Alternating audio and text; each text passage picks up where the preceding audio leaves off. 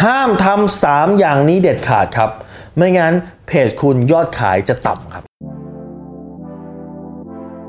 รู้รอบตอบโจทย์ธุรกิจพอดแคสต์พอดแคสต์ที่จะช่วยรับพมเที่ยวเล็บในสนามธุรกิจของคุณ โดยโคชแบงค์สุภกิจคุณชาติวิจิตเจ้าของหนังสือขายดีอันดับหนึ่งรู้แค่นี้ขายดีทุกอย่าง ข้อที่หนึ่งครับ ขายอย่างเดียวครับอ้าว เปิดเพจแล้วไม่ให้ไม่ให้ขายได้ไงขายได้ครับ แต่อย่าขายลูกเดียวทั้งหมดครับ เพจคุณต้องมีส่วนประกอบของ2ส่วน 1 คือคอนเทนต์ที่เป็น value content 2 คือส่วนที่เป็น sale page ส่วนที่เป็นโพสต์ขาย อัตราส่วนของ value content กับโพสต์ขายเนี่ยคือ 8 ต่อ 2 ครับ คือมีคอนเทนต์ที่มีประโยชน์คอนเทนต์ที่จะดึงคนเข้ามา 8 อัน กับคอนเทนต์ที่ขายเนี่ยสอันครับ บางคนบอกว่าต้อง 9 ต่อ1ด้วยซ้ำไปนะฮะคอนเทนต์ที่มีประโยชน์เนี่ย 9 อันคอนเทนต์ที่ขายเนี่ยหนึ่งอันครับคอนเทนต์ที่มีประโยชน์คืออะไรครับ คุณลองดูนะว่ากลุ่มลูกค้าคุณเนี่ยเขาชอบอะไร อะไรที่จะดึงกลุ่มคนที่ชอบ สินค้ากลุ่มคนที่น่าจะเป็นลูกค้าคุณเนี่ยเข้ามาได้ครับยกตัวอย่างเช่นคุณอาจจะขาย product สำหรับแม่ลูกอ่อนคอนเทนต์แบบไหนที่จะดึงกลุ่มคนที่เป็นแม่ลูกอ่อนเข้ามาครับวิธีการเลี้ยงลูกไหมจิตวิทยาการเลี้ยงลูกไหมวิธีการของกินที่มันจะเพิ่มน้ำนมมากขึ้นไหมของเล่นแต่ละวัยไหม นะครับวิธีการปฐมพยาบาลเด็กไหมครับ ถ้าเด็กป่วยจะทำยังไงคอนเทนต์แบบนี้คือสิ่งที่แม่ลูกอ่อนต้องการ การที่คุณทำคอนเทนต์แบบนี้เนี่ยมันจะทำให้ดึงกลุ่มคนนี้เข้ามาหาคุณได้ครับ นี่คือ 8 ส่วนหรือว่า 80%ส่วน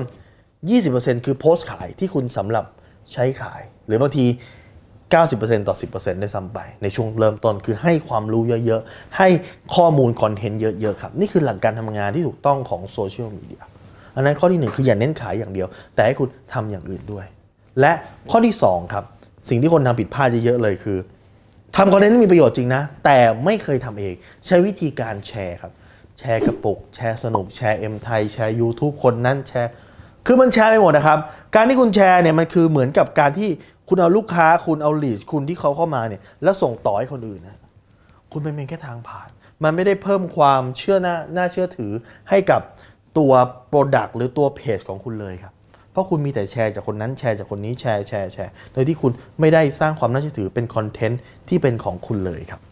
ก็เท่ากับคุณไม่ได้มีความน่าเชื่อถือ ดังนั้น การปิดการขายจึงเป็นเรื่องยากยอดขายจึงตกครับ ดังนั้นจงอย่าแชร์ครับ ให้คุณทำคอนเทนต์ของคุณเองครับ และข้อที่ 3 อันนี้สำคัญมาก คือความสม่ำเสมอไม่มีครับ ถ้าเมื่อไหร่ก็ตามที่คุณโพสต์ แล้วคุณไม่มีความสม่ำเสมอ ผมเคยเข้าไปจะซื้อสินค้าผมเชื่อว่าหลายคนก็คงเคยเจอ ไปซื้อสินค้าเข้าไปในเพจปุ๊บโพสต์ครั้งสุดท้ายปี 61นะหรือบางคนเนี่ยปี 59 เอ๊ะเขายังขายอยู่หรือเปล่าครับแล้วถ้ามีปัญหานี้จะติดต่อเขาได้ไหมเหมือนเขาไม่ได้ขายมาตั้งนานแล้ว หรือบางทีโพสต์ครั้งสุดท้ายเนี่ยหเดือนที่แล้ว 5 เดือนที่แล้วเขายังขายอยู่หรือเปล่า ไม่รู้ว่าเขาจะเลิกทำธุรกิจนี้ไปแล้วหรือยัง เพราะว่าอย่าลืมนะฮะว่าโซเชียลมีเดียหรือออนไลน์ คุณไม่ได้เห็นเขานะครับว่าร้านเปิดหรือเปล่ามีคนเดินในร้านไหม คุณดูแค่ว่าจังหวะการโพสแต่โพสสุดท้ายเนี่ยมันหลายปีมาแล้ว หลายคนเปิดเพจอาจจะเลิกกิจการไปแล้วก็ได้ ดังนั้นเนี่ยคุณต้องมีความสม่ำเสมอให้รู้ให้ลูกค้ารู้ว่าคุณก็ยังทำธุรกิจอยู่นะ คุณพร้อมจะบริการ คุณพร้อมจะ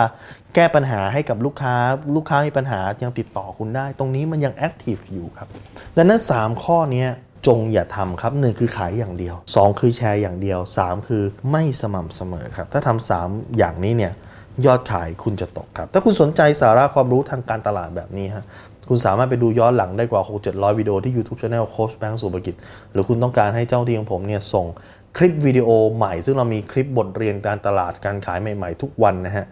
ที่เพจรู้รอบตอบโจทย์ธุรกิจ แล้วถ้าคุณต้องการให้เจ้าที่ผมเนี่ยส่งไปหาคุณทุกวัน คุณสามารถแอดแลได้ที่แอสไซน์แบงก์สุภกิจครับ ทุกครั้งที่มีคลิปใหม่เราจะส่งคลิปตรงไปที่มือถือคุณโดยทันทีครับ